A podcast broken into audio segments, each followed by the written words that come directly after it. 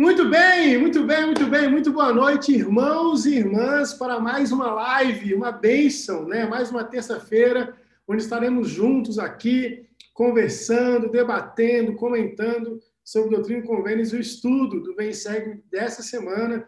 Muito boa noite para quem não me conhece, quem está vindo aqui pela primeira vez. Meu nome é Michael Alves, estou aqui todas as terça-feiras com meu amigo Adriano, Bispo Lima, que já está entrando, tá bom? Irmão Adriano, deixa seu boa noite para cada um de nós. Vamos lá.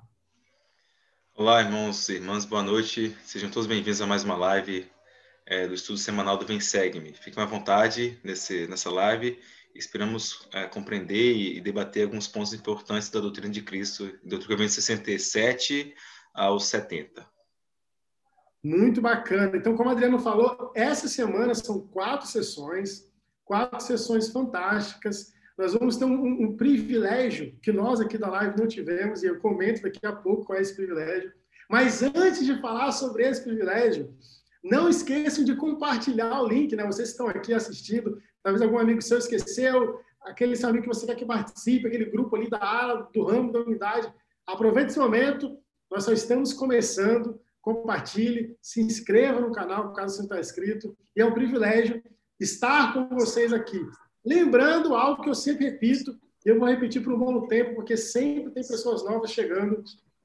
Os seus comentários aqui no chat do YouTube, eles são fundamental e importante para a live, tá bom? Mandem as suas perguntas. Nós aprendemos muito junto com vocês. Vocês acabam trazendo comentários e acabam trazendo perguntas que, que criam um debate, uma discussão muito interessante, onde cada um de nós aprende muito. Bispo Lima, meu querido, seja bem-vindo. Você consegue nos ouvir? Consegue falar? Se consegue falar, deixe seu boa noite para nós, então. Ouço muito bem. Boa noite a todos. É uma benção de novo aqui, terça-feira. É muito, eu fico muito animado, né? É dia de aprender. Muito gostoso. Estou animado. Vamos lá. Que bacana. Irmãos e irmãs, essa semana, 67, 68, 69, 70, como eu falei, nós aqui da live temos um privilégio, porque nós estamos na, na live número 17, né, hoje. E nós começamos a live na sessão 20.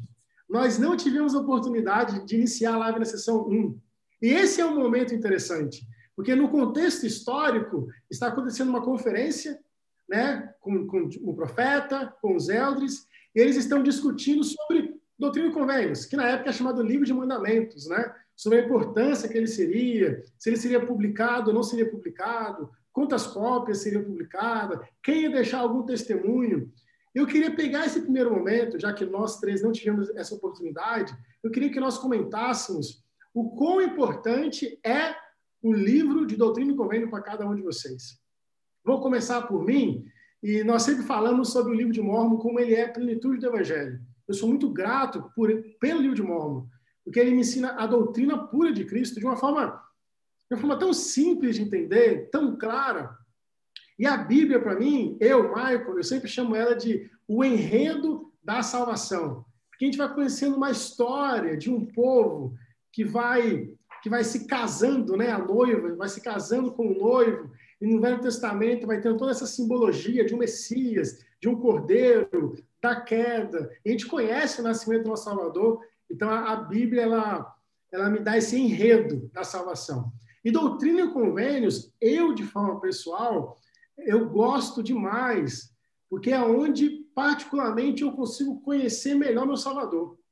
Porque é aqui nesse livro que eu consigo entender a voz dele mais plenamente. Porque a cada sessão é o próprio Salvador falando. Não é Joseph Smith está falando, eu, Joseph Smith. É, não, eu, o Senhor, eu, a luz, eu, o Alfa e o Ômega. E no final ele fala que promete a vida eterna, e se fizeres isso. Então, dentro de doutrina e convênios, eu, Michael, eu consigo ver que eu posso conhecer ele melhor, eu posso entender ele melhor, como é que ele fala, como é que ele se comunica, como é que ele se importa comigo de forma individual. Então, eu sou muito grato, sim, né, por termos esse livro de mandamentos, né, né, como era chamado antes, e hoje é chamado de doutrina e convênios. É um privilégio. Irmão Adriano, por que, que doutrina e convênios é importante para você? Para mim, a doutrina e convênios é importante porque ela, ela, ela é escrita até hoje, né? não é parado de escrever. A gente tem as conferências gerais, e o Senhor falou em Doutrina Convênios que o que os servos dele disserem por meio do Espírito Santo será a Escritura, será a palavra do Senhor, será a mente e a vontade do Senhor. Então, não é um livro que, que parou, né? Nunca o livro de Mormon parou, nunca a Bíblia parou, nem os demais obras padrão da igreja. Mas ela não é um livro traduzido como o livro de Mormon foi, nem, nem própria Bíblia, né? Escreveram-se antigamente e agora nós temos esse registro das pessoas que já faleceram, já passaram dessa vida. Convênios é um livro moderno, é um livro para nossa época e para todas as pessoas da Terra. Então, eu tenho um carinho especial também por Doutrina e Convênios, além de estar dando essa aula no seminário, né? Doutrina e Convênios seminário esse ano, aprendendo muito mais, existe muito mais que eu já sabia, né? Eu pensava saber sobre Doutrina e Convênios a doutrina pura da igreja. Então, é algo moderno para nós, em nossos dias. A voz de Deus se fez ouvir nos tempos antigos e em nossos dias, por meio do livro de Doutrina e Convênios, é, ela é ouvida novamente. Então, é fantástico, é importante demais estudar esse livro e ele tem realmente um espaço reservado no meu coração e em minha mente. Bispo Lima. Muito bem, eu tive, assim, quem me conhece sabe que eu sou apaixonado por de Mormon, assim, defendo, uso. As escrituras que eu sei assim mais próximo do, de cor é livro de Mormon, né? E não deixei de gostar menos esse ano. Na verdade, eu tive a oportunidade de estudar o livro é, Doutrina e Convênios no seminário e no instituto. É, só que esse ano está sendo diferente, né? Um é que o estudo do Vem Segment incentiva a gente usar também revelações e contexto e o livro Santos.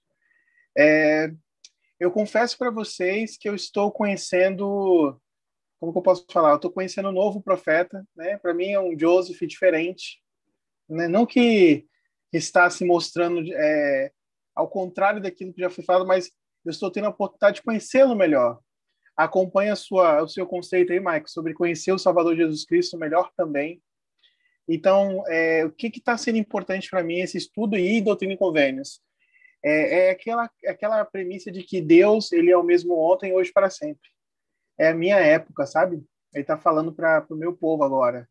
É, ah, tem 200 anos de distância. Não, mas é 200 anos, não é mil, não é dois mil, não é três mil. É, é, é muito próximo, né? Ah, mas as revelações modernas? Estou dentro disso aí também. A, a, na verdade, as revistas da conferência, ali a Rona, é a continuação né, dessas revelações.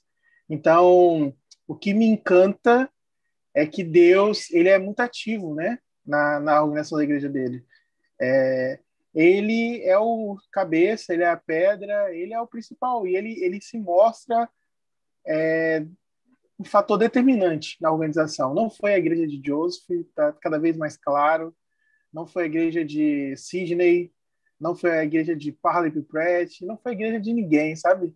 Ele mostra assim, a igreja é minha, ela vai ser feita dessa forma, e isso está me deixando muito encantado. Confesso que estou ficando muito encantado. Muito bacana, obrigado pelo comentário de cada um de vocês, sentimentos, né? Aqui a, a irmã, a tia Deza Rodrigues, ela fala: Doutrina e Convênios é um livro de muita revelação e as sessões nos ensina como o Salvador nos ama. É esse é o mesmo sentimento, Tia Deza, é esse sentimento conhecer o Salvador, como ele se importa com as suas próprias palavras para cada um de nós. Muito bem, entrando então nessa sessão 67 do Trio Convênios, aqui do versículo do 1 ao 9, nós podemos listar alguns desafios que esses irmãos que estão nessa conferência, tratando o livro de mandamentos, estão tendo. O que acontece? O Senhor deixou uma promessa para eles, que eles poderiam ter uma, ter uma experiência espiritual para poder testificar desse livro. Né? Muitos pensavam que a experiência seria exatamente igual com as três testemunhas. Né? Eles esperavam algo grandioso, que aparecesse um anjo, que algo incrível pudesse acontecer. Mas não chegou a acontecer. E um desses problemas que eu queria discutir aqui inicialmente é o versículo 3. No versículo 3 fala o seguinte: esforçaste-vos para crer que recebereis a bênção que vos for oferecida. Mas eis que em verdade vos digo que havia temores em vosso coração. E em verdade, esta é a razão por que não a recebestes. Então, foi feita uma promessa que eles iriam receber, e Cristo está falando o seguinte para eles: olha, vocês só não receberam essa confirmação gloriosa porque vocês tinham temores em vossos corações. E muitos dos homens ali são homens fiéis, que têm fé, mas em alguns momentos gente, eles temiam, né, de como seria, de como aconteceria. E essa é a pergunta que eu trago para a gente hoje. Eu gostaria de começar com o Bispo Lima. Será que em algum momento nós sentimos medo de poder conhecer mais a Cristo ou de ter alguma experiência mais forte com o Senhor? Da onde será que nutre esse medo? Esse, eu acho que esse medo pode vir de diversas formas, né? Mas o que, que você acha nesse contexto assim de receber uma revelação mais forte, uma experiência do Senhor? O que levaria uma pessoa a ter medo, como aconteceu aqui no Trigoventos? Muito bom. Acho que a pergunta é muito excelente.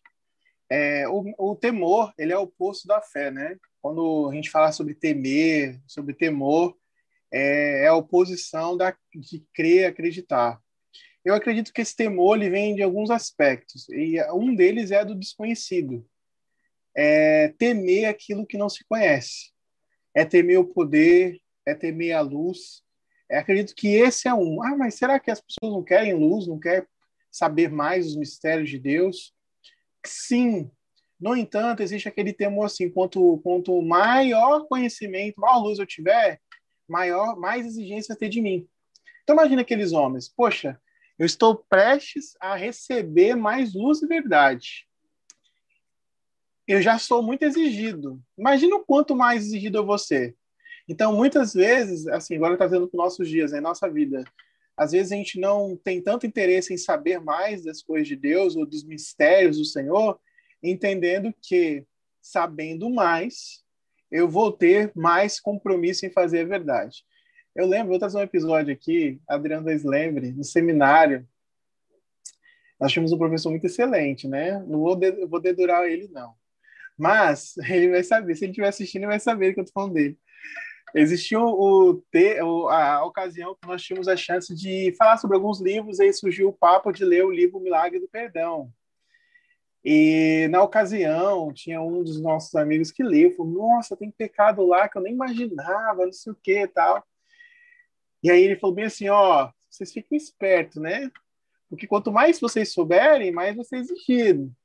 Aí qual que foi a minha estratégia assim de espertão, né? Ó, já sei, então não vou ler o livro porque se eu não sei, mesmo que eu estiver cometendo pecado ou erro lá que está escrito lá, eu vou, não vou ser culpado, que eu não conheço, eu não sei.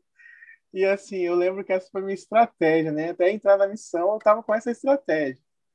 E aí, o que, que eu queria dizer? Acredito que muitas pessoas têm esse temor é, de saber mesmo e, ao saber, ser exigido mais. E, e, isso impede elas de ver o invisível, né? Ver algo mais, maior, algo algo melhor. É isso que eu compreendo, Maicon.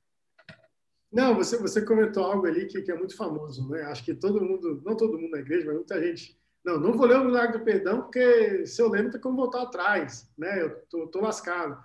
Talvez, talvez esse sentimento se conclui numa, numa questão de não querer tanta responsabilidade, né? Eu, enquanto você falava, na minha mente, eu lembrei da palavra dos talentos, acredita?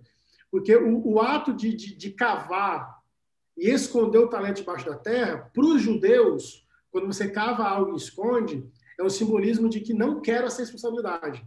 Né?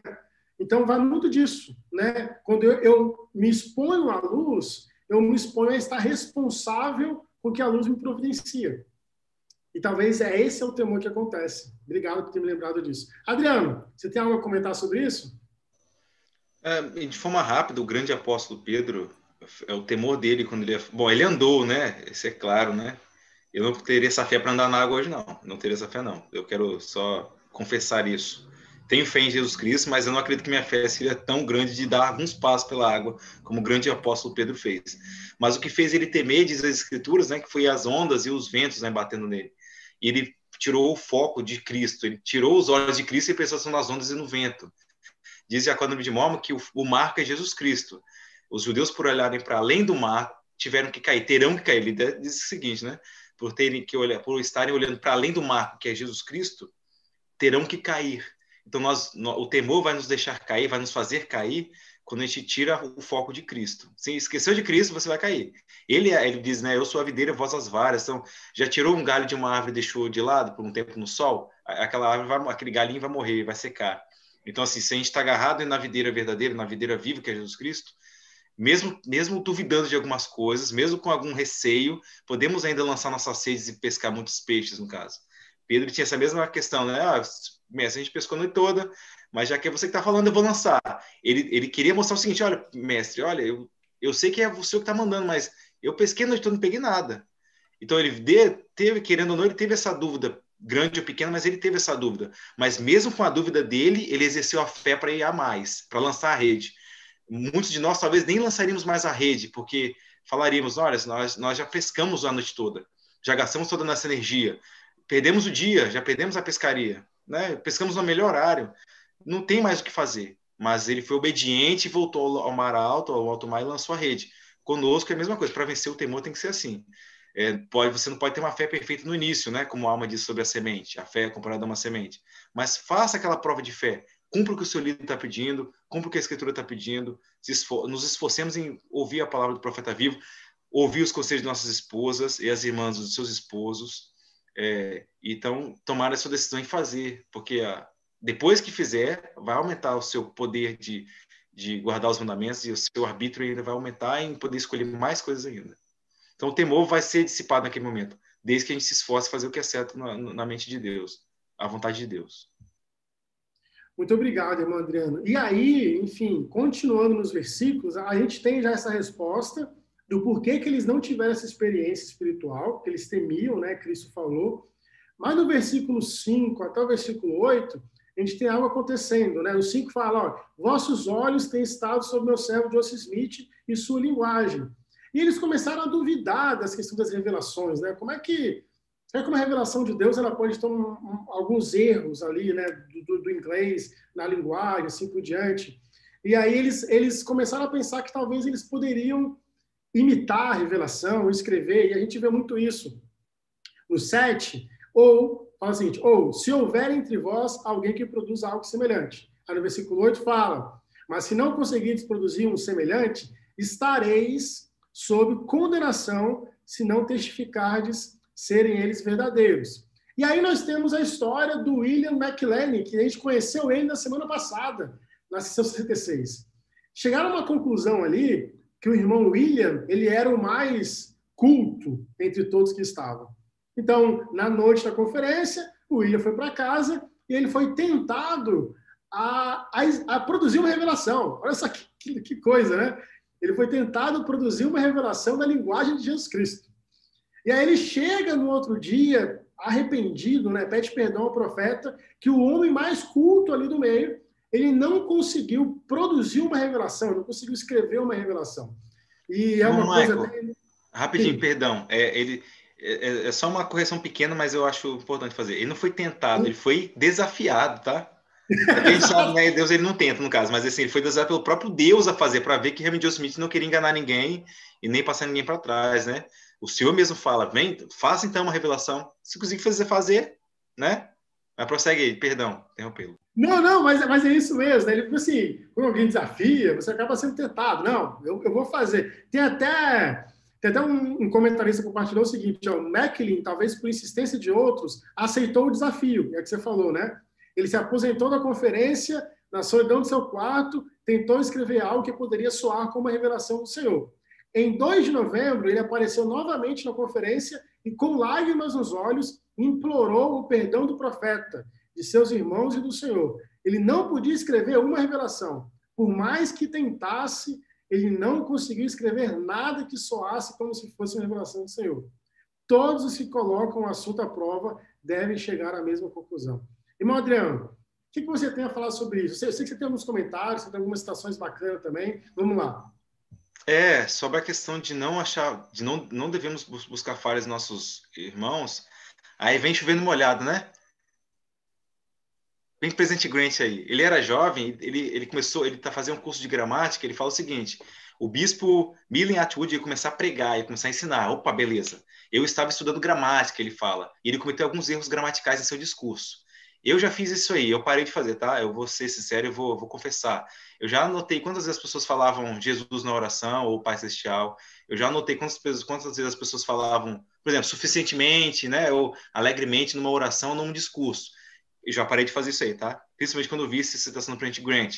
Ele falou o seguinte: anotei a primeira frase que ele falou, sorri para mim mesmo e pensei, vou recolher hoje, durante 13 minutos do discurso do irmão Atwood, material suficiente para subsidiar o semestre inteiro de meu, de meu curso noturno de gramática.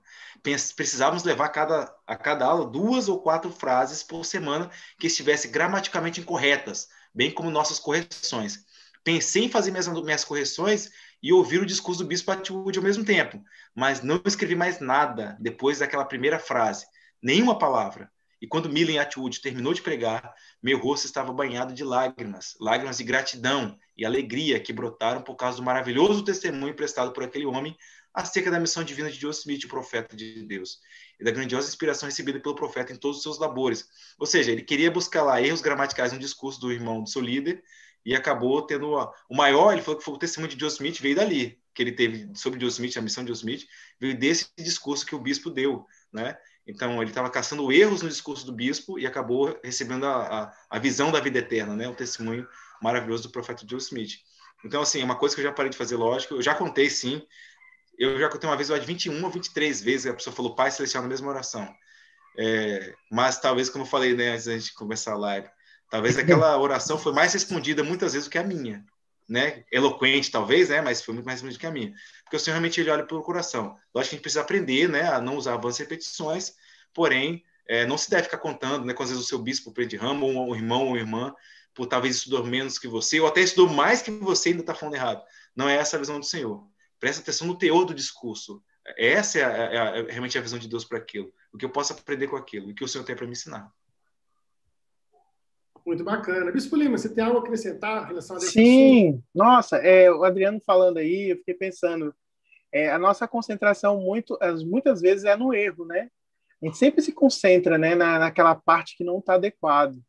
E isso é uma coisa humana. É, eu estou falando no geral, tá? não sei só no ambiente da igreja, né? Então, quando nós estamos falando de aulas, de discursos, de liderança mesmo, sempre se concentramos naquela parte que talvez seja a parte mais fraca da pessoa, em vez de se concentrar naquilo que a pessoa traz de bom ou de melhor.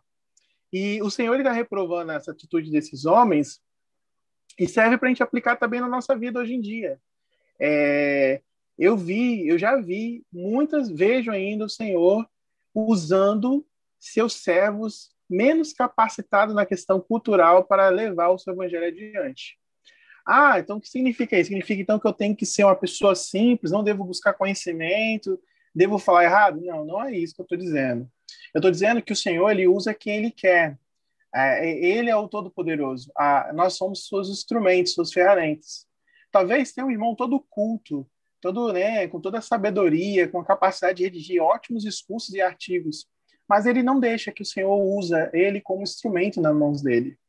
Só que tem um irmão, uma irmã mais simples, talvez não tenha um vocabulário tão extenso, mas que é humilde, que é sincera, que busca o Senhor da forma devida. Aí o Senhor fala: opa, é assim mesmo, é dos fracos que eu vou fazer o que minha obra aconteça. Então, uma questão prática, o Adriano foi até humilde aí falando sobre, né, sobre as ações dele no passado aí. Eu ia perguntar para ele quantas vezes ele já contou eu falando alguma coisa, mas deixa, deixa baixo. O seu não, Bispão, o seu não. mas assim, o que, que, o que, que a gente pode trazer questão prática assim? É, tá na hora de nós prestarmos mais atenção é, no princípio a doutrina por trás dos ensinamentos, na, no que a pessoa quer transmitir, o que que, que que aquele comportamento quer trazer de Deus, e não prestar atenção é, se a pessoa talvez não seja tão adequada, tão preparada. Então, falando das nossas unidades, alas e ramos, é, talvez olhar para as pessoas que dão aula, olhar para os líderes, olhar para as pessoas ao nosso redor e não se concentrar é, nessas questões que o mundo entende que são as mais adequadas e mais perfeitas, mas entender é como o Espírito Santo, como o Espírito Santo ele age e como ele se faz instrumento. Então, assim, qual que é o desejo do meu coração? Um desejo que eu oro sempre ao Senhor é para que eu seja a ferramenta certa na mão dele. É isso. Assim, é uma coisa que eu busco, eu quero buscar o resto da vida, para que eu seja a ferramenta certa na mão do Senhor. Seja com muito conhecimento, pouco conhecimento, não importa. É que eu consiga ser né, a ferramenta certa no momento certo. E eu vou seguir a sugestão do Adriano. é, e não reparar nessas questões que talvez não seja a mais ideal ou adequada, mas se concentrar naquilo que vem por trás, o testemunho que está por trás daquilo que está sendo falado, dito e ensinado. Foi isso que eu, que eu estou entendendo e que estou aprendendo. Não, muito bacana, Bispo. O que, o que você fala ali, até na questão da, da humildade, percebe-se que esses elders ali, junto com Joseph, eles perderam um privilégio, claro que depois eles se arrependeram e tudo mais, mas inicialmente perderam o privilégio de dar graças a Deus por, por ver uma bênção, de saber que Jesus Cristo ele pode se comunicar através de uma pessoa tão simples, que tem um linguajar, vamos dizer assim, tão rude, né? Então, é um privilégio, é uma bênção saber que Deus se manifesta na, nas pessoas fracas, nas coisas fracas. E você comentando, me lembrei de Mormon 9:31, onde Moroni fala o seguinte: Não me condeneis em virtude de minha imperfeição, nem a meu pai, por causa de sua imperfeição, nem aqueles que escreveram antes dele. Aqui vem a parte, ó. Mas dai graças a Deus por ele nos ter manifestado nossas imperfeições, para que aprendais a ser mais sábios do que nós fomos. Então, acho que essa, essa, essa escritura que Moroni fala se encaixa perfeitamente aqui, né? Olha, dá graças a Deus, por saber que Ele manifesta a sua vontade através de nós que somos, assim, imperfeitos. Né? Muito bacana mesmo. Inclusive, irmão Michael, Bispo Lima e os demais irmãos e irmãs na live, é, Moroni tinha, essa, ele tinha esse medo, né? Ele, olha, eu temo que os, os gentios vão zombar dessas palavras, porque o irmão de Arete falava de forma poderosa, ele estava se comparando, né? O que ele escrevia e falava, tá doido, agarrava a pessoa assim que. E eu não consigo, a gente vê nossa debilidade na escrita, eu temo que os gentios vão zombar. E Jesus Cristo usa as palavras, né? Os tolos zombam, mas logo se lamentarão que não importa realmente, como o Bispo Lima diz, quem vai pregar o evangelho. Se pregar com espírito, esse é o, é o ideal. O Elder Lawrence Snow, o presidente Lawrence Snow, ele tinha ouvido um discurso de Joseph Smith antes, mas entrou aqui e saiu aqui. Ele estava mais preocupado pela vida acadêmica e tudo mais. Ele estava preocupado em si, alguns membros da igreja, alguns membros da família dele entrando para a igreja, e ele não estava tão preocupado em o evangelho restaurado. Foi na conversa com David W. Patton, a cavalo, mais ou menos 50 quilômetros de distância, eles estavam andando juntos, né? ele conversou com o Elder Patton, que tinha sido, tinha sido uh, recém-chegado de uma missão, e ele disse também que as palavras do Elder Patton, não, a princípio, não tocaram muito ele, porque ele disse que o Elder Patton também, que o apóstolo, falava com erros de gramática. Mas ele falou que a palavra era tão interessante o relato dele, mesmo com erros gramaticais, que ele parou de de reparar os erros e ouvir só o sermão, né? o, a conversa né, do Elder Patten. Ele disse que o Elder Patten notou isso também, porque ele falou: olha, o dia que você orar, você vai saber que o evangelho é verdadeiro. Sobre o livro de Mormon, você vai saber. E naquela mesma noite ele orou e recebeu também o testemunho do livro de Mormon. Muito bacana. Obrigado, Adriano. Avançando aqui, então, nesses versículos, o que acontece? A gente viu Cristo já puxando a orelha, olha, vocês não receberam, vocês estavam com temor. Mas no versículo 10 da seção 67, a Cristo deixa a promessa de pé. E deixa de pé para nós mesmos também, que estamos aqui né, no, no futuro tempo. Ele fala o seguinte: que é vosso privilégio e uma promessa faço a vós que fostes ordenados para esse ministério. Que, se vos despirdes, presta atenção, de invejas, primeira coisa, e temores, segunda coisa, e, e vos humilhardes perante mim, perante mim, terceira coisa, pois não sois humildes, pois não sois suficientemente humildes. O véu será rompido, e ver-me-ei e sabereis que eu sou, não com a mente carnal, nem natural, mas com a espiritual. Bispo Lima, olha só que interessante. Cristo falou o motivo porque eles não viram. Aqui ele dá uma dica. Vocês querem, vocês ver? Vocês querem que o véu seja rompido? Se afasta da inveja, se afasta do temor e se torne humilde. O que, que, que você acha que a gente pode fazer para alcançar esses três itens essenciais para o véu ser rompido em nossas vidas? Muito bom. É, eu quero reiterar aí que ó, existe um mandamento, né? Lá no livro de João, o Senhor já deixou claro lá que a vida eterna é conhecer a Ele como o único Deus verdadeiro e, e né, é o Pai Celestial e é o seu Filho que Ele enviou. Então, é mandamento conhecer o Senhor. É um mandamento saber quem ele é. Nós não estamos falando aqui, talvez, de conhecer quantos metros de altura ele tem, a exatidão da cor dos seus cabelos, a cor dos seus olhos, né? Não estamos falando assim conhecer. Em Mosias 5, 13, é, o rei Benjamim fala, né? Como conhece o mestre o homem que não serviu, que lhe é estranho, que está longe dos desígnios e o desejo do seu coração? É, é, existe até uma canção né, da, da, da, primária que fala né, sobre a questão de andar com Cristo, ver como ele vê, agir como ele agiu e assim por diante. Aí, como falamos sobre essa questão da inveja, temores e humilhar-se, nós estamos falando aí de alguns atributos de Cristo que exige uma, uma, uma, uma, uma abandono ao homem natural para se tornar-se mais santo. Nós voltamos lá em Mosias 4. Então, nós estamos falando aí de atributos de quê? Que a gente está matando o homem natural para trazer o homem espiritual. Então, é, uma pessoa, um homem não, um homem, como falou, homem é homem e mulher, né? O ser humano que não vem da inveja. E essa inveja, não estamos falando só da inveja de, nossa, como fulano tal tem tal coisa, eu não tenho. Nós estamos falando um nível de inveja geral mesmo, da coisa mais simples, da coisa mais, é, mais grandeza. E hoje em dia, essa questão da inveja, ela está potencializada, principalmente pelas questões das redes sociais. Hoje em dia, muitas pessoas têm uma, uma conta numa, numa rede, é, não só para divulgar o seu, sua, sua, sua vida, sua vida social, mas para fazer comparações, para olhar, analisar, ver o que tem, o que não tem, chegar. Então, assim, eu acredito que esse ponto né, da inveja. Hoje você não inveja mais só o jardim do seu vizinho. Você pode invejar o jardim do mundo todo, porque está tudo, tá tudo online, né? Está tudo divulgado. Então, é um desafio para a gente né, deixar essa, essa inveja. Aí vem a questão dos temores que já abordamos antes, essa coisa de ter medo, de, de saber mais, entender mais, e vai ser mais exigido. E aí vem a questão da humildade. E a humildade, vocês falam o seguinte, não tem nada a ver com pobreza, não tem nada a ver sobre necessidade. Humildade é entender que eu sou tão pequeno, eu sou tão fraco, que eu não consigo, por, por mim mesmo, né, por, mim, por eu próprio, tomar a melhor decisão. É humildade de sair, saber de que Deus sabe melhor o que eu preciso fazer.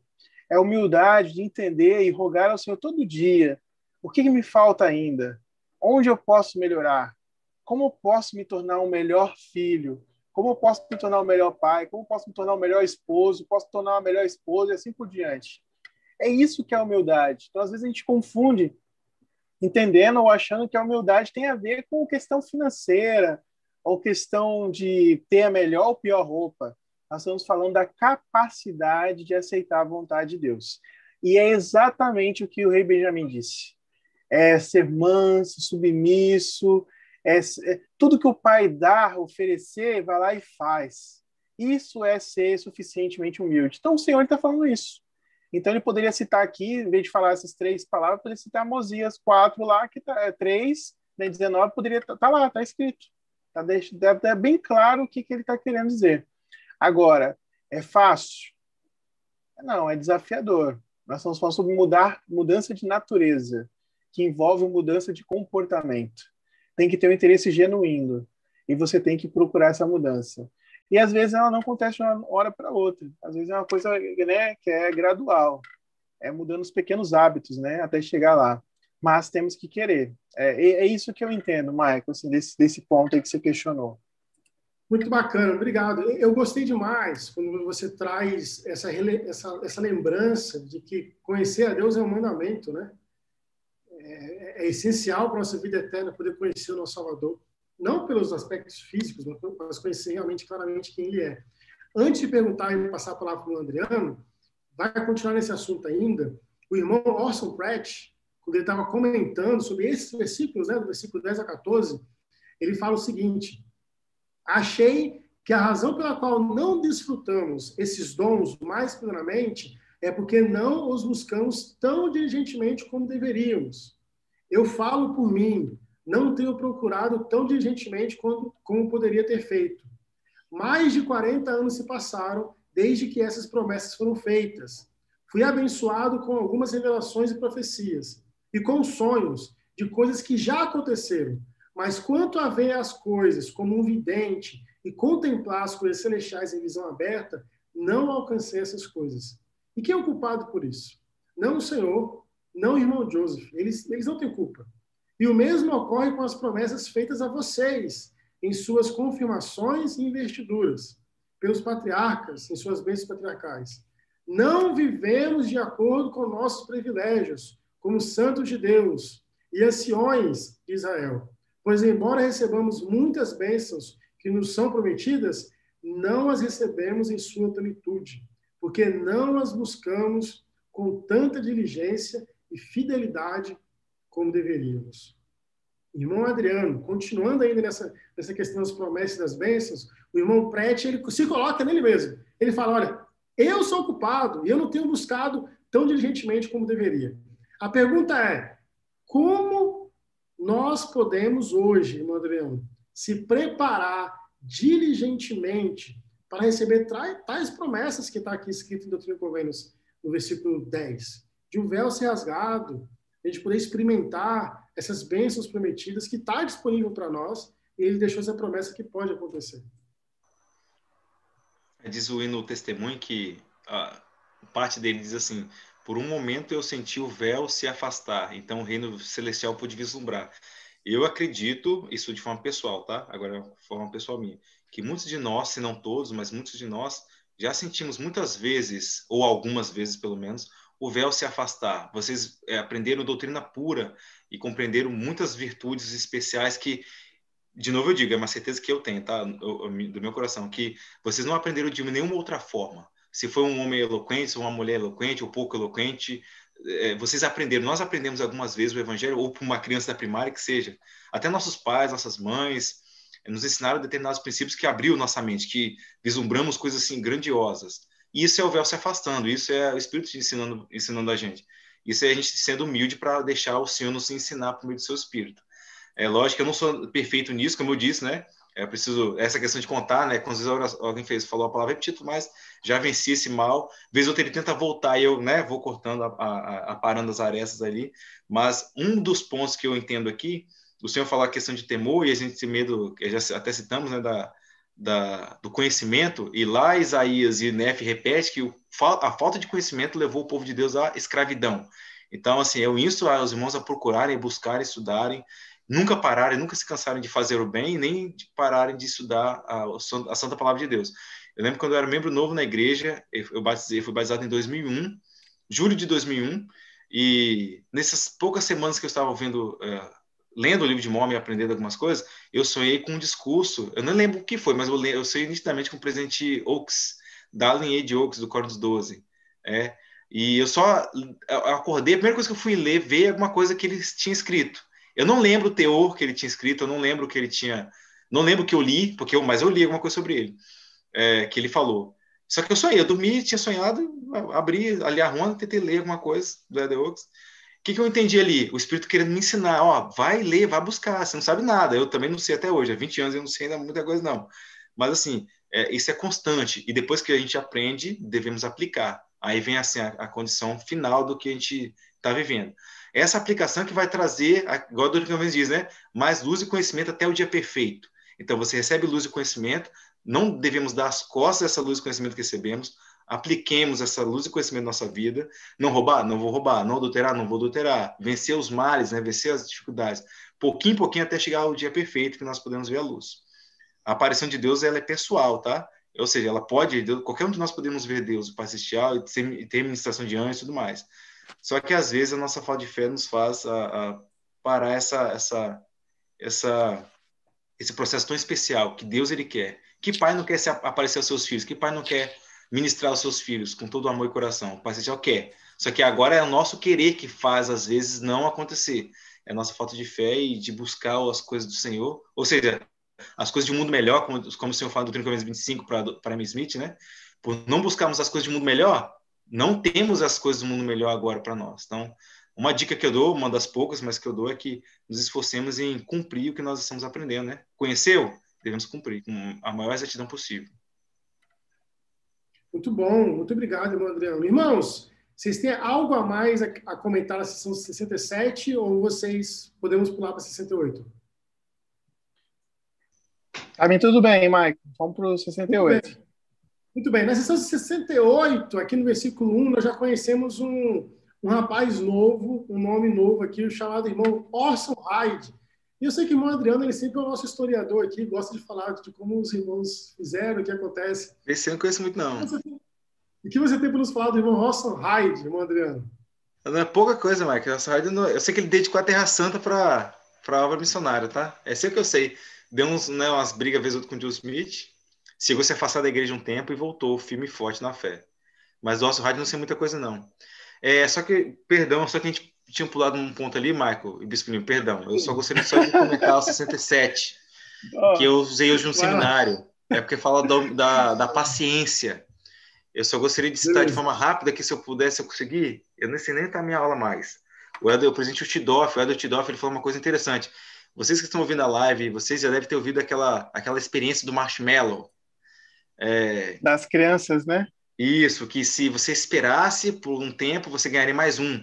E tem até um videozinho bonitinho das criancinhas lá, fica lambendo, fica mexendo, marshmallow. A menininha não tá nem aí, ela come. Mas o que eu quero passar para nós nesse ponto é da paciência, que o, presidente Doff quer passar para nós. Ele fala assim, ó, uh, com o passar do tempo, o professor acompanhou as crianças, que fica no, no versículo 13, tá? Não podeis suportar a presença de Deus agora, nem o ministério de anjos. Portanto, continuai pacientemente até que seja aperfeiçoado. Então ele cita: o professor acompanhou as crianças e começou a notar uma correlação interessante. As crianças que não conseguiram esperar tiveram mais problemas de comportamento na vida. É parece um, um, um simples né, experimento, mas olha o que, que esse professor, esse doutor, né, teve essa comprovação. As crianças que não conseguiram esperar tiveram mais problemas na, de comportamento na vida, enquanto aquelas que esperaram tendiam a ser mais positivas e motivadas, tirar melhores notas, ter melhor renda desenvolver relacionamentos mais saudáveis.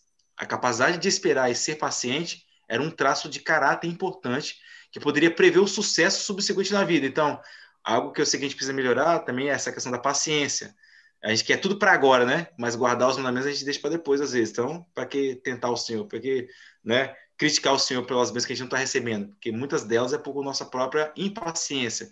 Mas eu queria só chamar atenção nessa questão da, da impaciência como um jovem casal na igreja pode, né, jovens namorados, por exemplo, são uma advertência para nós. É, o profeta tem ensinado, né, os, os, padrões da igreja têm mostrado, né, não namore antes dos 16 anos de idade. Tem muitos jovens na igreja que quebram esses padrões, e a gente vê o final disso. O que acontece? É, esperem, né, tudo vai chegar, tudo vai ter seu tempo. Tudo vai ter seu tempo. Não quer dizer que eu, eu comecei a namorar com 25 anos de idade, né? 24 para 25 anos de idade. Não quer dizer que você não possa namorar antes. Eu quis assim e tudo mais. Tive oportunidades, mas eu quis assim. E assim foi. É, não que tenha que ser, tá?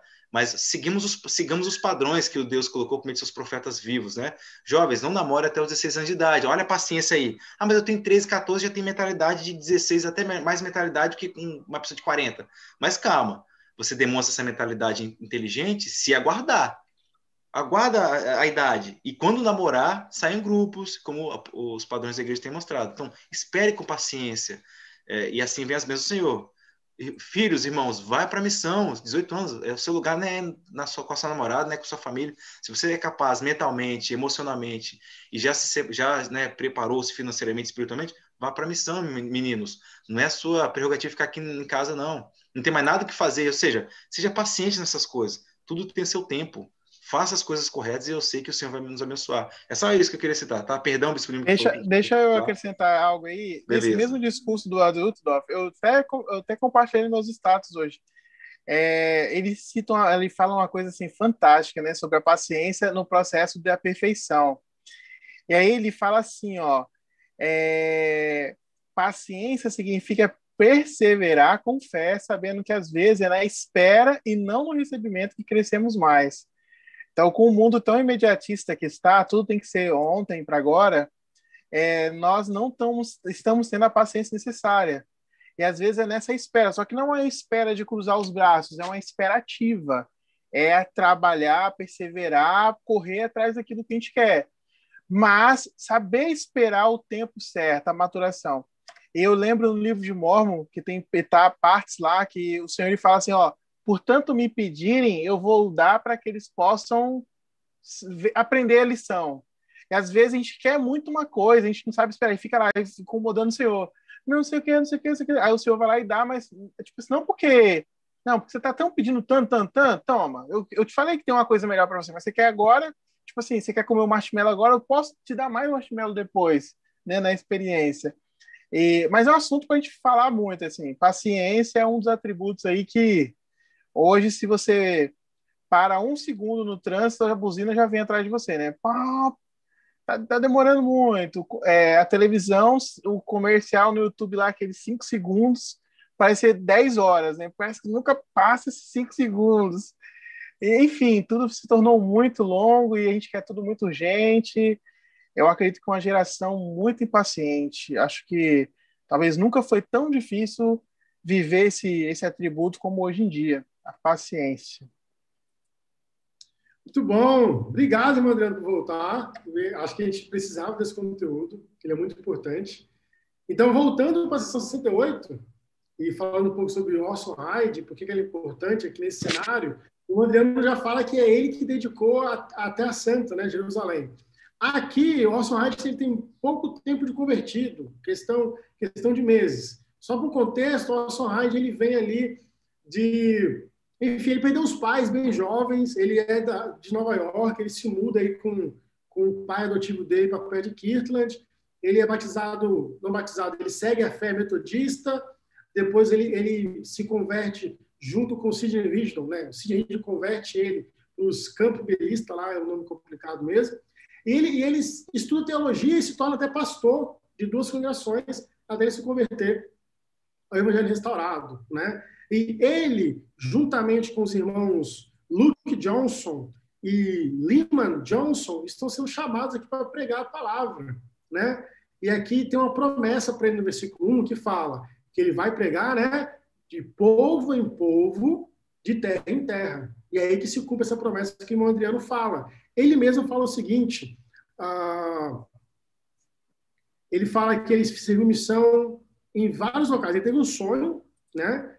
Ele pôde ver os locais que ele ia servir. Só para tratar as datas, ele foi para Inglaterra, ele foi para Jerusalém, ele foi para Alemanha, ele também foi para Constantinopla, Cairo e também para Alexandria. Então se cumpre nessa promessa na vida dele que ele iria de povo em povo, de terra em terra. O versículo 4, que é o que eu quero debater aqui, é que fala o seguinte: tudo que disserem, quando movidos pelo Espírito Santo, será a escritura. Aí o 6, desculpa, eu li o versículo 4, né? E o 6 fala: portanto, tem de bom ânimo e não tem mais. O que acontece? Por que, que eu trago aqui? Vem no mesmo quesito do Joseph, que é um menino, né, que já é um homem aqui, que tem um linguajar rude, e Cristo fala com ele. Nós estamos pegando aqui três meninos, Orson Hyde e os irmãos Johnson, para ser missionários. Eles não conhecem muito esse evangelho, eles não têm um domínio de escrituras, não fizeram seminário, instituto, e o, o Senhor pediu para que eles confiassem no Espírito, que é a maneira correta de ensinar até hoje. A minha, minha pergunta para esse debate é: como confiar mais no Espírito ah, enquanto estamos ensinando? Porque nós tivemos privilégios diferentes do, do irmão Hyde e dos irmãos Johnson. Fizemos seminário, fizemos instituto, e às vezes cometemos a falha de que, opa, eu tenho conhecimento suficiente para ir para a missão né? Agora eu estou pronto, agora eu estou preparado. Não, eu preciso fazer mais coisas para poder ir para a missão. Os meninos aqui era para confiar no Espírito, e só isso. Bispo Lima, como é que você enxerga isso? Eu enxergo de duas formas. É... Existe aquele entendimento assim, ó, eu não vou estudar, não vou buscar nada, porque quem ensina é o Espírito. Então, para que, que eu vou estudar? Né? Para que, que eu vou saber? Se eu posso atrapalhar o Espírito. Se eu ficar sabendo demais, eu vou querer falar e o Espírito não vai falar por mim. Só que isso é errado, né? Ninguém tira a água de uma fonte seca. Então, para o Espírito te ajudar a entender o que você tem que falar e ensinar, você tem que saber estudar, procurar saber. Então, eu acredito que talvez a maior habilidade espiritual que nós podemos ter é essas, essa sensibilidade de entender o que o Espírito quer. É, eu vou contar uma experiência. Eu tenho assim várias experiências que eu poderia compartilhar cada uma especial, algumas mais sagradas que outras, mas tem algumas assim que são, são memoráveis. Por exemplo, é... ligar para uma pessoa e falar para aquela pessoa coisas que você não se preparou, que você não fez um roteiro, E a pessoa fala no final assim, ah, nossa, eu precisava ouvir tudo isso, e isso tal, tal, tal, tal. E você desliga o telefone, né, com a gratidão tal, e você fica pensando assim, o que mesmo que eu falei? Onde que vem? Você não, não tem ideia de como a coisa fluiu, sabe? Então, assim, é, é, é essa coisa que, que, que o Espírito Santo faz, né? Ele, ele te diz o que falar, o que fazer e como agir. Então, quantas vezes nós, até vou pedir as pessoas né, que estão assistindo possam comentar, né, quantas vezes o Espírito Santo já disse, né? Vai em tal lugar, não vá, faz isso, não faz aquilo, e às vezes sem saber. Infelizmente, a gente tem às vezes experiências negativas, né? De ter uma forte impressão para fazer algo e recusar fazer aquilo e depois ter um arrependimento ou não ter vivido alguma coisa que poderia ter vivido de especial. Infelizmente, é um, é um, é um dado isso. É, todos os membros da igreja, os 15 milhões batizados, receberam o Espírito Santo por confirmação. Mas, infelizmente, muitos desses santos irão deixar essa vida sem ter percebido a influência do Espírito Santo em suas vidas. Então, se eu posso desafiar as pessoas hoje em dia, qualquer membro da igreja, o desafio seria é, tornar o Espírito Santo mais presente na vida, ter essa percepção, ter esse entendimento melhor de que ele pode fazer por nós.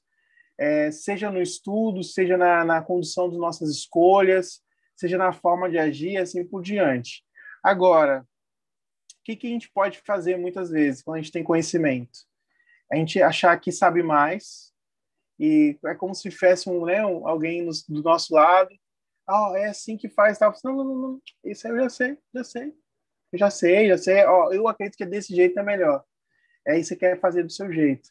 Aí a coisa fica, fica até bonita, sabe? O discurso fica legal, mas não toca no coração. É uma coisa assim que fica vazia, né? Não, não faz impacto nenhum. É, é isso que eu entendo. Muito bom, muito bom. Irmão Adriano, tem algo a acrescentar?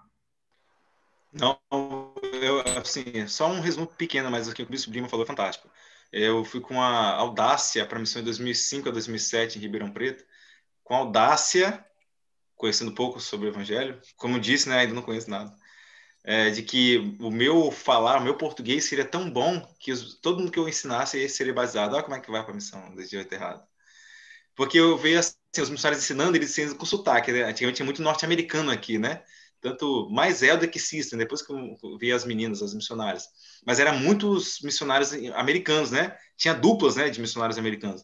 E o sotaque era tão forte que eu lembro até o hino que os missionários cantavam para mim, né, que é eu sou um filho de Deus, né? Com ele habitar é com ele, né? Com ele habitar, tadinho. Mas bonito, senti o espírito mais, mas eu vou falar melhor que isso aí. Quando eu falar na missão, ninguém vai ficar perguntando: "O que que você falou?" Eu, eu, as pessoas vão entender tudo. E não foi bem assim. Porque mesmo se as pessoas entenderem o que eu estou dizendo, ou seja, mesmo se forem palavras inteligíveis, se faltar o espírito aí, como o Brigman disse, né? É só um sino que, que tine ou uma fumaça que se esvaece. As palavras sem o espírito são como um sino que soa e uma fumaça que se esvaece no ar. É, não é captada pelo coração. E Neff deixou muito claro: quando um homem ou uma mulher fala pelo poder do Espírito Santo, o Espírito Santo que leva as palavras ao coração daquela pessoa, não é você. Você é só um bisturi. Deixa o médico fazer né, a, a, a, o procedimento, que é Deus, né, por meio do Santo Espírito.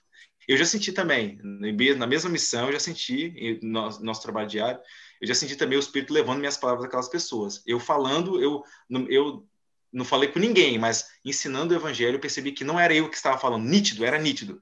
Aquela, aquela inteligência que eu tive naquele momento não era eu. E eu sei que era o Espírito porque depois eu não tive mais aquele sentimento aquela inteligência pura fluindo assim toda vez e constante. Gostaria que fosse, mas a minha falta de humildade também, no, infelizmente, trouxe essa. O Espírito Santo me ensinou e eu falei, opa, é o Espírito Santo que está me ensinando. E depois ele teve que se retirar. Eu acredito piamente que isso aconteceu comigo. E eu sei que o Senhor quis mostrar isso para mim. Olha, Adriano, quando eu ensino, olha como é que é diferente e eficaz o ensino. Quando você ensina de forma é, mecânica, né, ou como você pensa que você é o melhor que o outro e vai passar de forma inteligível as mensagens, e não é assim, é, você vê que você não tem sucesso na obra missionária. E para qualquer outra coisa na vida, né? Se a gente não deixar o Espírito nos guiar, nós não vamos ter sucesso onde poderíamos ter.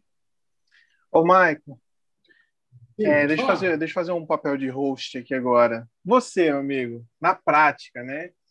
Vamos supor que tem pessoas nos assistindo aí que falam assim: Poxa, mas como eu sei que é o Espírito que está falando comigo? Como que eu sei que não é uma ideia, que não é minha cabeça que está falando? Como eu, eu, como que eu faço essa distinção? Como que eu consigo perceber que é a vontade de Deus para mim? É como não me enganar? E aí, o que, que você traz para gente? Eu, eu, eu falaria o seguinte: se eu fosse falar um tutorial de como falar pelo Espírito, eu diria que primeiro você tem que aprender a ouvir o Espírito e fazer o que o Espírito te pede antes de você falar. O que acontece? Como é que eu sei que. É quando eu era criança, por exemplo, eu estou lá jogando bola e eu estou brincando, e se eu estou atrasado para voltar para casa, eu ouço um grito: Michael, volta para casa! De longe, sem ver, sem saber, eu sei que é minha mãe que está me gritando ou meu pai mas porque eu vivo perto deles, eu cresci perto deles, eu estou ali no dia a dia. Não importa onde eu esteja, se eu ouvir aquela voz ali, eu vou saber: hum, é a minha mãe que está falando, é meu pai que está falando. Então, para eu poder falar pelo Espírito, a minha dica, o meu tutorial prático é que primeiro você tem que aprender a ouvir o Espírito e obedecer esse Espírito quando ele pede para fazer algo. É aquele Espírito que te incita a orar, aquele espírito que te incita a ler a escritura.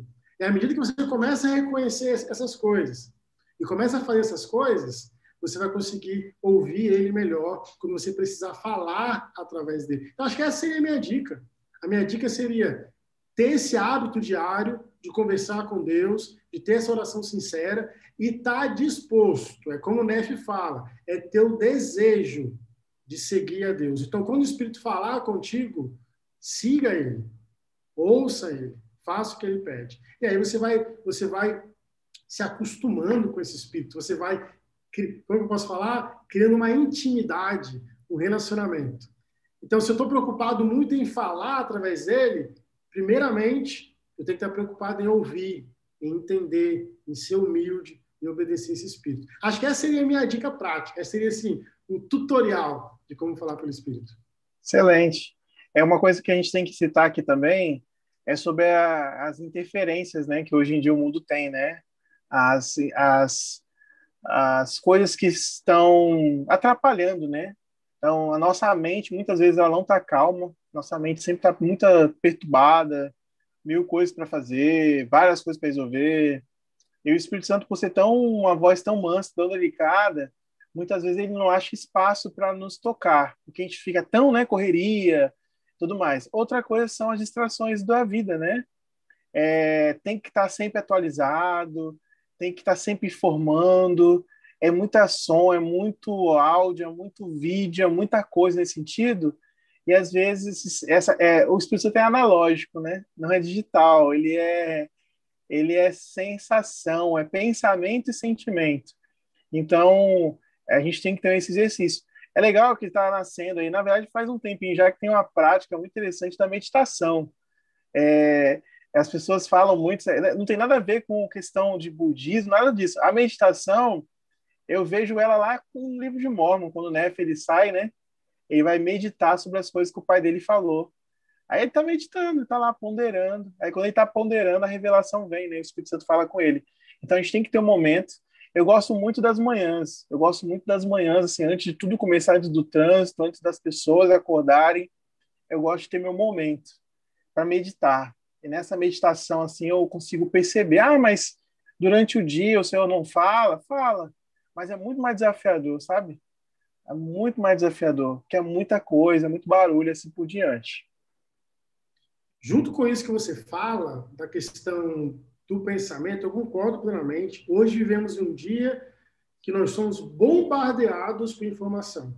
Isso acaba ocupando a nossa mente de tal maneira que se você talvez você acorda ali alvoroçado e você acaba não orando, não conversando com Deus, fazendo as suas coisas, então é, é preocupante.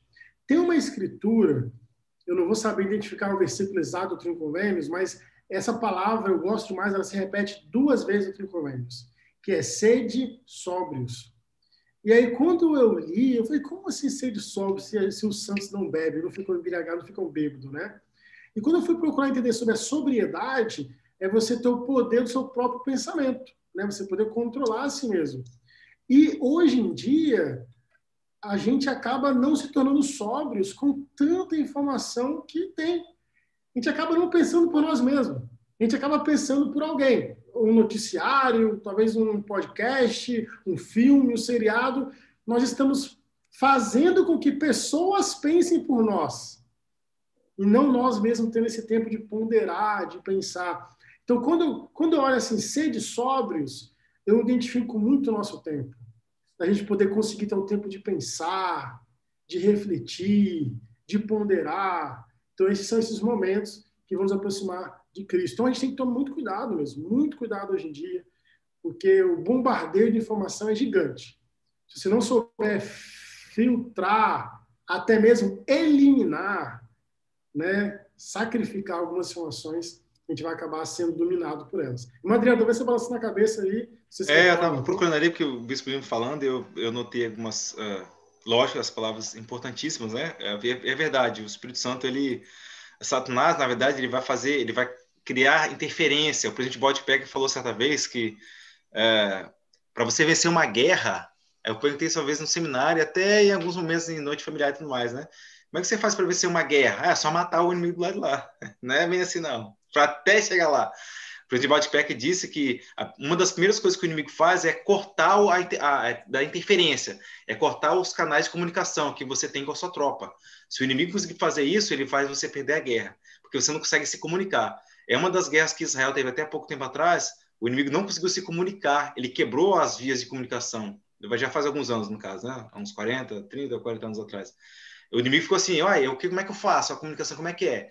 Porque eles esperam assim: esse líder tem que falar com esse, tem que falar com esse, tem que falar com esse. Enquanto é, aquele grandão não autorizar, você não pode mover um, uma palha. Já Israel, não. Os israelitas vem, lutam assim: eles são livres para poder tomar a decisão que puderem tomar e precisarem tomar naquela hora. Não precisa de um, uma patente maior para tomar tais decisões. E o que o presidente Badpé quer falar? Ele não falou sobre a questão de Israel na guerra, eu que só citei por conta disso. A questão da comunicação, como Israel se comunicou e como outro, outra as outras tropas se comunicaram. Na verdade, nem houve comunicação. O Satanás ele tenta interferir, ele tenta quebrar o canal de, de, de conversa entre nós e Deus, que é o Espírito Santo de Deus. Então, o pecado nos faz isso. O pecado traz essa interferência, essa falta de conversa com o Senhor. E é o que faz uma, uma, uma guerra ser perdida. Essa interferência na, nas comunicações. E Lúcio ele faz isso muito bem hoje. Né? Muitas informações, você hoje é expert em quase tudo, né? Tem o YouTube ali, tem a internet, você sabe, eu, sei abrir um carro, eu sei desentupir um vaso, eu sei, né? Tem coisas eh, boníssimas ali, fantásticas importantes demais. Mas também, infelizmente, tem coisas que nos trazem para o lado do mal. Então temos que tomar cuidado, sabemos filtrar. E só uma dica, a questão de sentir o espírito saber, eu sempre tive essa curiosidade, né? É, é, pregar o Evangelho, capítulo 4, irmãos. Se tiverem é, mais, é, quiserem aprender um pouco mais sobre o, sentir o Espírito, é, a questão de, de pregar o Evangelho, capítulo 4, tá? Fala algumas coisas aqui, ó. Proporciona sentimento de amor, o Espírito, né? Alegria e paz, mansidão, paciência, bondade, fé e esperança. Coloque ideias na sua mente e sentimentos bons no seu coração. Ocupa a sua mente e se impõe aos sentimentos. Chique, né? Ajuda as escrituras a penetrar em seu coração, traz bons sentimentos para ensinar se alguma coisa é verdade, ilumina sua mente, substitui trevas da luz, fortalece o desejo de rejeitar o mal e obedecer os mandamentos, ensina a verdade e nos faz lembrar da verdade, né, dela, no caso. Então, assim, tem muitas coisas aqui fantásticas sobre a questão de sentir o espírito. Então, assim, capítulo 4 de Pregar o Evangelho, eu, eu recomendo, né? Eu vou voltar a estudar, no caso, faz algum tempo que eu não leio Pregar o Evangelho em sequência, mas eu vou, por conta dessa live de hoje, eu vou ler de novo a uh, Pregar Evangelho capítulo 4, aprender um pouco mais, quando é o Espírito está me ensinando e quando eu só estou falando por falar ou estou pensando alguma coisa por pensar. Não, bacana. Você me recordou uma memória, até um tutorial 2, eu vou pedir até para o Bispo Lima ajudar aqui, porque você fala desses sentimentos, né? Sentimento de amor, de paz. Eu lembro que eu e o Bispo Lima, no passado, trabalhamos juntos, é, em liderança, né, para ajudar os irmãos a fazer visita de mestre familiar, lá na época de mestre familiar. E gente sempre falava o seguinte, irmão, se você está triste, né, tá, tá, tá cabisbaixo, tá para baixo, vai fazer uma visita. A gente duvido, duvido você sair de uma visita triste. Duvido você sair de uma visita, né, pelo menos com aquele sentimento de paz. Talvez, talvez você vai ficar triste, não alma se sentir triste, né, pelo pecado das pessoas, a condição. Isso, assim, a gente acaba saindo triste dependendo da situação. Mas mesmo com a, com a tristeza, talvez se o que for, o sentimento de paz, de pureza, de alegria, é aquele espírito que incita a fazer o bem. Né? Então seria o tutorial 2 aqui. Se você, se você não está sentindo esse espírito, sai de casa, faz uma visita a alguém, uma família, algum membro que precisa. É, é eu falar igual antigamente, eu duvido você não se sentir essa paz que o Espírito providencia. Bispo Lima, você vai lembrar é, disso. É, é, o, é o serviço, né, Michael? Assim, as pessoas às vezes falam assim, vamos falar sobre os jovens missionários. Quem serviu missão vai saber. Ah, mas quando eu era, quando eu era missionário, nossa, o Espírito Santo era muito comigo tal. Mas por quê? Porque você estava 100% voltado para o serviço. Então, o que convida o Espírito Santo, o que convida a presença do Espírito Santo é o serviço. Se você serve, não importa, nós não estamos falando aqui de chamado, tá? Nós não estamos falando aqui de responsabilidade da igreja, estamos falando de servir. É ministrar, é cuidar. Se você serve, o Espírito tá, está com você. Então, ó, o Espírito Santo é pensamento e sentimento. Pensamento e sentimento. Eu e minha esposa, nós temos o hábito, né? A gente vai tomar algumas decisões na nossa vida. E às vezes ela fala assim: você viu luz? Aí eu tenho que responder o que, que eu estou vendo. E o que, que, é, que, que é ver luz para nós? É ter paz, é ter uma tranquilidade. Agora, quando a gente não tem luz, assim, quando a gente tá, vai tomar decisão, a gente fica incomodado. A coisa não, sabe, não. Você fica aquele, aquela, aquele pensamento meio assim, duvidoso. Aí a gente, opa, peraí. Mas é incrível. Isso a gente faz, toma decisão para tudo tudo que a gente vai fazer assim, a gente vê assim, ah, e é uma coisa que confirma mesmo. Você vai assim, hum, é isso. Olha, é isso que a gente tem que fazer. E aí aquela coisa confirma. Então, às vezes, as pessoas é, procuram algo grandioso, uma luz vai se acender, uma voz vai vir e vai falar, faça isso que está certo. E é mais pensamento e sentimento. E é claro, é que você até falou, né? Quanto mais você experimenta esse processo de revelação, mas você vai ficar acostumado. O livro de Jacó, no livro de Mormon, fala sobre isso. Fala que o povo de Nef, eles tinham a capacidade de receber revelação, por isso que eles eram tão abençoados. E o presidente Russell M. Nelson, ele disse, né, que nesses últimos dias não tem como sobreviver sem revelação pessoal. Então, assim, Deus, ele quer falar conosco, ele não é um Deus de recado, ele quer nos contar o que, aquilo que precisamos fazer. E ele vai nos dizer, ele quer nos dizer, Talvez a maior frustração de uma pessoa é deixar essa vida sem ter, nem ter sabido o que Deus queria para ela, sabe? O propósito da criação. E aí fica um desafio para nós aí, nós todos, nós três e todos os outros que estão assistindo. É, nossa meta de vida é saber o que Deus tem para nós. Ah, mas é genérico? Não, aquilo que Ele quer é pessoal. Talvez na nossa bênção patriarcal ele contou algumas coisas, mas tem coisas que ele quer continuar revelando. É o nosso próprio livro de mandamentos, sabe? Talvez nós deveríamos escrever um livro de mandamentos nosso. É o nosso diário. Colocar lá, ó, Deus falou comigo isso, isso, isso. É excelente, porque aí nossos filhos, nossos netos vão ver lá, olha lá. Meu avô, quando ele tinha 40 anos, ele tomou a decisão de mudar de emprego, porque ele sentiu isso, isso, isso, isso. Olha que coisa fantástica é uma sugestão aí.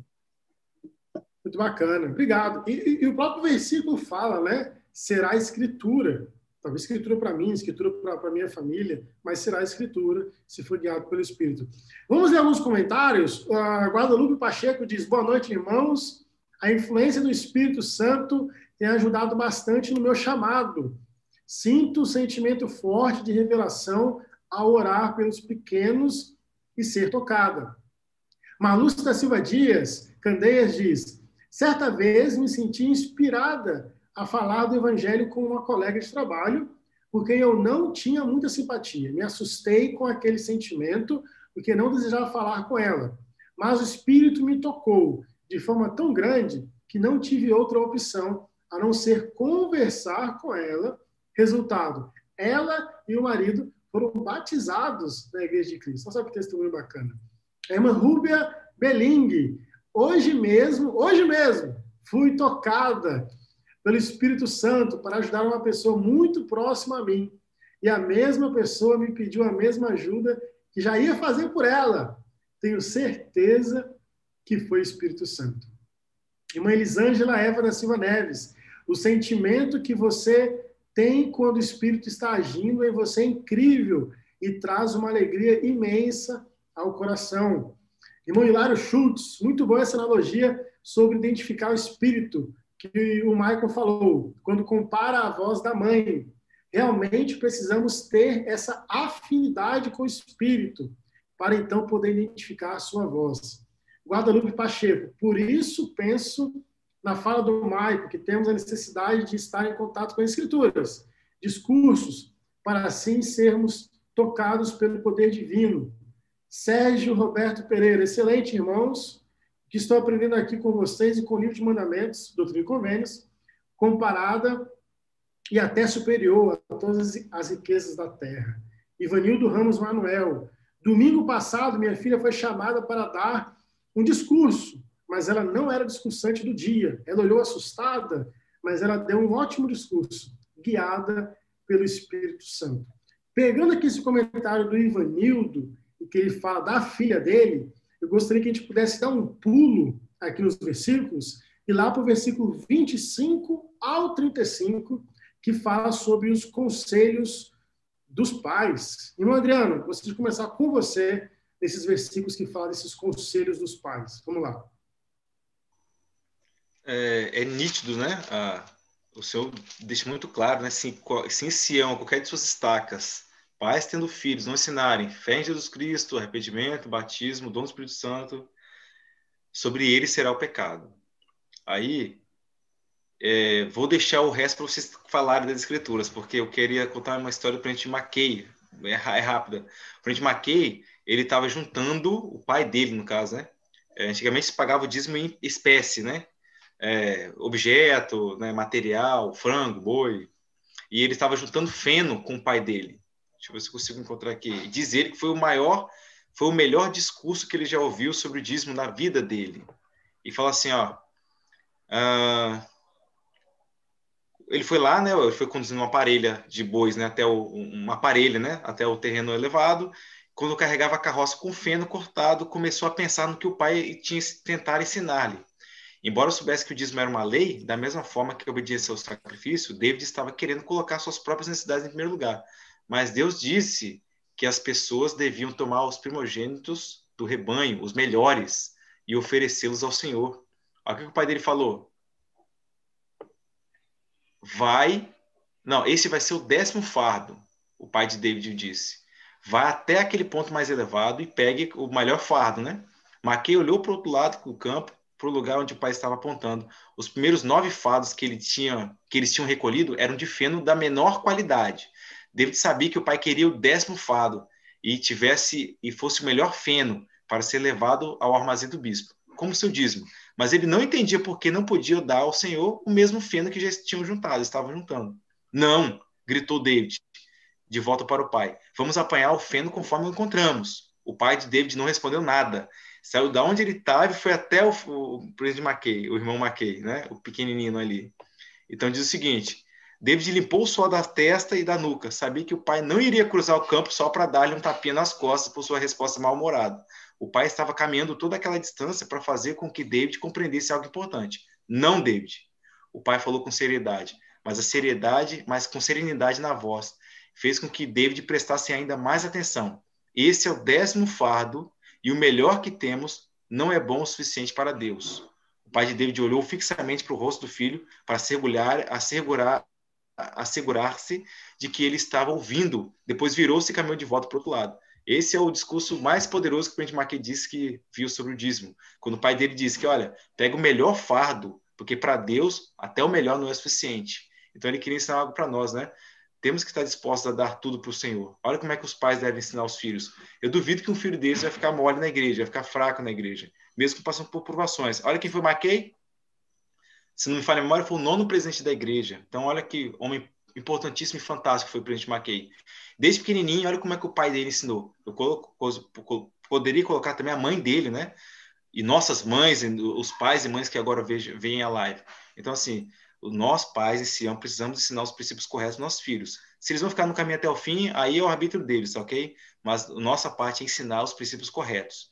Tenho certeza que vai ser mais fácil para eles se a gente coloca desde início, desde novos, nos seus corações, o amor a Deus e a sua palavra. O próprio uh, presidente Mackey foi um grande homem na igreja, né?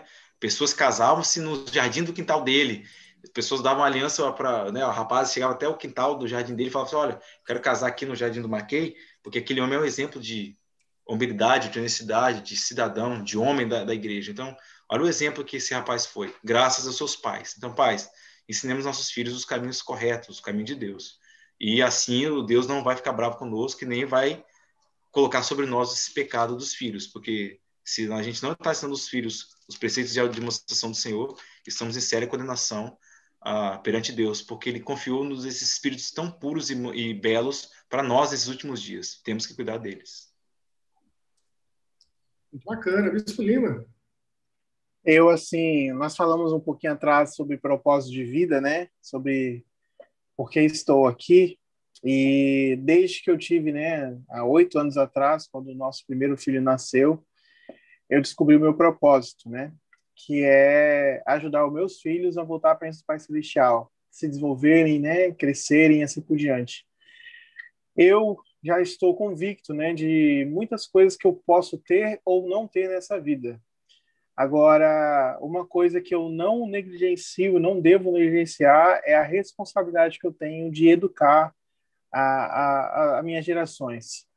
É, eu tive a benção esse ano, né, em fevereiro, o Maico estava presente, eu tive a benção de batizar meu filho mais velho, né, o Pedro. É, eu acompanhei todo o processo, né, e tô acompanha ainda, né, o processo de evolução, a meta, quem conhece ele sabe que ele é um, um jovenzinho muito especial e não tem nada a ver com os pais, não tem mérito nenhum nosso. É um espírito especial de Deus mesmo. E eu lembro de acompanhar é, todo o processo para o batismo, a ansiedade, a vontade é, de fazer aquilo que o Salvador fez. E cumprir essas etapas me deu uma realização muito grande de assim, poxa, eu estou conseguindo fazer aquilo que o Senhor me pediu para fazer. A próxima etapa para ele é o sacerdócio, contagem agressiva, né? Ele faz o programa Crianças e Jovens já mirando isso. Tem o Benjamin que ainda vai ser batizado. O Adriano falou muito bem, eles têm a liberdade de escolha. Eu, é claro, espero, desejo que eles fiquem firmes no caminho até o fim. Mas caso algum dia eles venham se desviar, é, não vai ser por negligência minha, eu da minha esposa, né? Isso é a nossa meta de vida. Nós vamos gastar toda a nossa energia, toda a nossa força, toda a nossa capacidade para ensinar o correto para eles. Hoje, assim, às vezes eu estou super cansado. Ontem foi um desses dias, né? Muito cansado. Mas a gente não deixa de estudar as escrituras com eles. É, não deixa de fazer as orações joelhos com eles, porque não tem justificativa, sabe? Então, assim, não é uma família perfeita, tem várias falhas, várias coisas que tem que melhorar, mas tem algumas coisas que a gente não, não pode errar. É um combinado meu e da minha esposa, a gente não pode errar com eles. A gente só tem uma chance. E ao ler esses versículos de doutrina e convênios, isso deixa bem claro, né? Nós temos só uma essa chance. E aí, quando a gente vai para o mundo, vê os noticiários, ou vê as outras coisas, a gente vê tanta coisa acontecendo com as criancinhas, é, tanta coisa acontecendo com esses filhos do Pai Celestial, e aí fica a nossa responsabilidade. E aí, querendo ou não, a gente às vezes vê os pais terceirizando para a escola, a educação, terceirizando para o celular, a, a, a, o dia a dia, terceirizando para a televisão o dia a dia e deixando eles assim, à mercê, né? Eu espero poder um dia, né, que nem o Adriano contou a experiência do, do presidente Mackey, e meus filhos falarem das, das lições que eu ensinei para eles. Meu maior alegria eu morreria muito em paz se meus filhos chegassem e meus netos falassem o quão bom professor eu fui para eles na vida. É, isso é a minha maior riqueza. Eu não tenho nenhuma ambição a não ser que eles possam crescer e falar assim, poxa, aprendi, aprendi isso, aquilo, assim por diante. Eu fico muito assim emocionado falando deles, assim, porque é uma riqueza para mim inestimável, assim. Não tem, não tem nem como falar. Isso é isso é muito bom, muito importante para mim. Muito bacana. Obrigado pelos comentários de vocês dois, pelo testemunho, Bispo Lima. Essa semana, ao estudar esses versículos e, e estudar também o que Bedna comenta sobre esse versículo, então você tive assim, uma explosão de mente, né? No versículo 25 fala o seguinte: ah, organizadas houver pais que, tendo filhos, não os ensinarem a compreender a doutrina. E ele enfoca muito essa questão de compreender a doutrina. Ele diz o seguinte: aqui está a dura doutrina. Não diz para ensinar nossos filhos. Ensinar é uma atividade. Diz que devemos ensiná-los a compreender. A compreensão é o resultado. O que é pedido aqui, no caso, seria o resultado, né? É interessante quando você olha a escritura, né? Da questão de compreender a doutrina, como é que a gente pode levar os filhos a compreender. Ele continua falando o seguinte: os pais têm um papel. Eles criam, convidam e facilitam. Mas quem, em última análise, é o professor? O Espírito Santo. E é o ensino pelo Espírito que produz o entendimento. Então, essa questão da. da Elderbeth, ele expande essa responsabilidade de uma forma gigantesca. Não é apenas, ah, eu sentei com meu filho e escritura. Pronto, fiz minha parte. Ensinei. Meu filho, senta aqui. Passar 10 minutos, vamos ler. Pronto, fiz minha parte. Não é isso. Ele fala que você tem que ajudar o seu filho a compreender. Né? É um resultado. Ensinar é uma atividade. E isso envolve muita coisa. Ele, vai citando mais essa fala dele, que é um ambiente familiar, é, uma, é, é, é, é todo um, um, convívio, um exemplo que você tem que, ter, tem, que, tem que dar. Então, é a sua vida. Né? Você ajudar o seu filho a ser ensinado pelo Espírito, que é o professor, e eu achei isso muito significativo, muito gritante. Irmãos e irmãs, estamos chegando ao final. E são 60, 69 70, nós não vamos ter tempo para tocá-las, mas é a conclusão dessa conferência. Nós temos a sessão 69, Albert Caldery, voltando para a missão com os papéis do mandamento. O Senhor fala: olha, não vai sozinho, vai com John Whitmer. E aí 70 é a conclusão né, dessa conferência, desses testemunhos. Para a gente poder concluir, como sempre, nós vamos deixar as considerações finais. E lembrando que nas nossas redes sociais, se vocês seguirem, nós vamos postar algumas anotações extras para vocês poderem ler e construir mais conteúdo sobre essas sessões. Vamos começar com o irmão Adriano. Considerações finais, depois eu deixo a minha e a gente finaliza com as considerações finais do Bispo Lima. Eu só gostaria de, de, encerrar com essa parte de ensinar os filhos a, na dimensão do Senhor. Presidente, de novo, eu cito, né? Deixa eu ver de uma olhada. Mas eu li a citação, então eu posso uhum. falar. O presidente Heber J. Grant, ele diz que você pode ser bom na matemática e sua esposa também pode ser boa na matemática. Não espere que seu filho seja bom na matemática se você não ensiná-los. Se vocês não ensiná-los. Então, esse é um ponto importante do, do ensino do evangelho. E não tem como deixar de lembrar dos jovens amonitas, né, os 2.060 jovens de, de Amon, guerreiros de, de, de Elamã, que, ensina, que eram descendentes literais de, de Elamã, né? Olha como é que a bênção de lei realmente recaiu sobre esse povo maravilhoso. O povo que Amon ensinou era descendente literal de, Amon, de Lamã, filho de Lei, filho mais velho de Lei. E ele falou, né? Eles falaram: é, meus filhos, vocês acreditam mesmo nisso, né? Lamã ensinando o seu exército. Eles disseram: nós não duvidamos que nossas mães o soubessem. Olha só, as mães, as mães como os pais, no caso, está sendo das mães específicas, mas os pais também devem ensinar com testemunho, é, devem prestar seu testemunho aos seus filhos, devem ensinar com amor e retidão e, e gratidão por essas pérolas sagradas que Deus confiou a nós, que são nossos filhos. Olha que bonito, né? Igual o Bispo Lima falou agora, que é, se meu filho só falasse isso, né? Que meu pai ensinou isso, aquilo. Olha como é que eles falam, olha que orgulho, assim, do lado bom.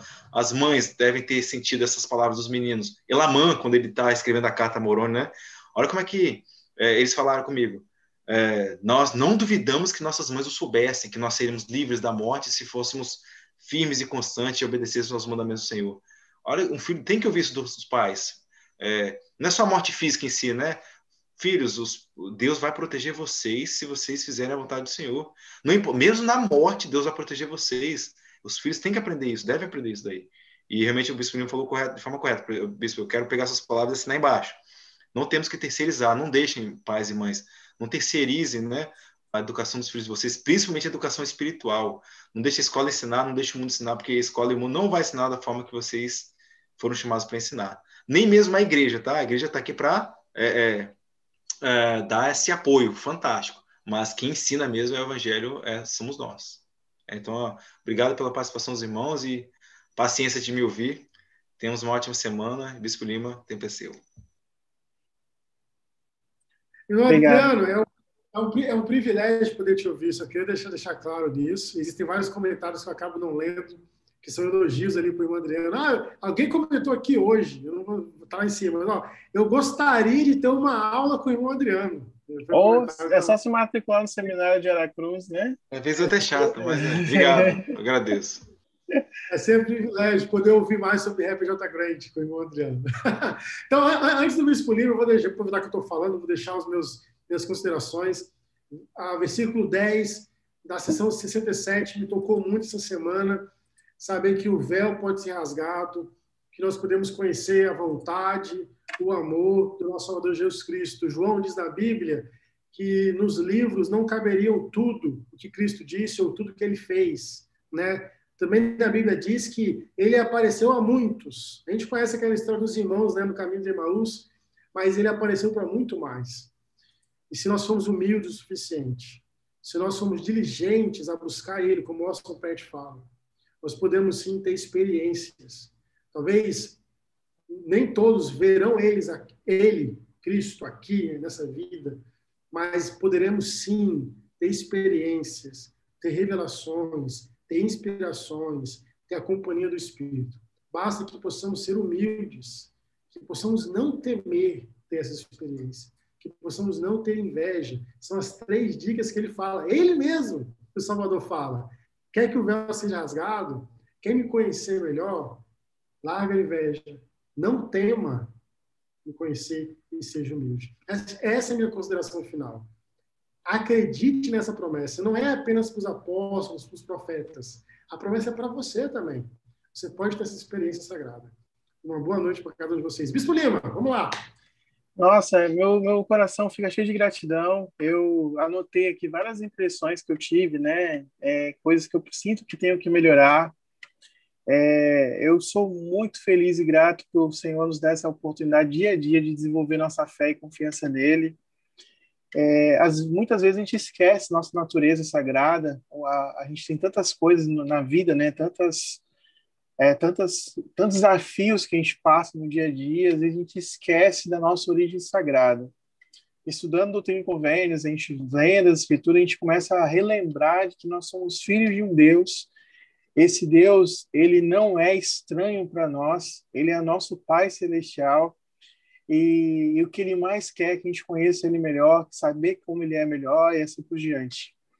E dessas sessões né, de doutrina e convênios, eu vi que no versículo, na sessão 68 ele fala um pouco sobre a ociosidade, ele fala também sobre é, sobre a geração que estava se criando, né, que não estava aprendendo as coisas certas, né, estava sendo uma geração mais iníqua. E eu fico vendo, né, nós nós se o senhor pudesse dar uma pausa assim, né, e falar para nós hoje como ele pode falar, né, é por meio dos seus profetas. Se a gente quer saber o que, que o senhor está falando para nós agora, a gente vai ver as últimas conferências lá que ele está dizendo para nós. Eu lembro como se fosse hoje, é, 2018, o presidente Nelson deu um discurso que ele fala, né, entre o dia de, daquele dia até né, a segunda vinda, o Senhor ia fazer coisas maravilhosas né, na Terra. É, eu quero, assim, pensar o testemunho de que estamos vivendo os melhores dias, né? É os últimos dias, mas são os melhores últimos dias. E acredito que essa é a hora. Essa é a hora da gente colocar toda a nossa energia, toda a nossa força, toda a nossa confiança nesse Deus. É, não é fácil, ele não, nesse processo ele está nos moldando, né, nos, nos, nos aperfeiçoando, e eu estou certo que nós vamos sair uma versão melhor nossa aí. É, e vamos deixar que Deus prevaleça em nossa vida. Nós estamos vendo exemplos aí de vários homens que deixaram né, Deus prevalecer, que a gente possa deixar Deus prevalecer em nossa vida e fazer morada conosco e nos ajudar aí pelo poder do seu Santo Espírito. Uma boa noite a todos, né? Boa semana. E tem muita coisa ainda para aprender essa semana, muita coisa para colocar em prática e fazer com que esses conhecimentos fiquem cada vez mais marcados na nossa mente, nosso coração também. E o negócio tudo é, não adianta saber nada disso se a gente não praticar. A gente tem que colocar em prática, viver aquilo que nós estamos aprendendo. Muito bom. Boa noite. Até mais. Boa noite. Até semana que vem. Até.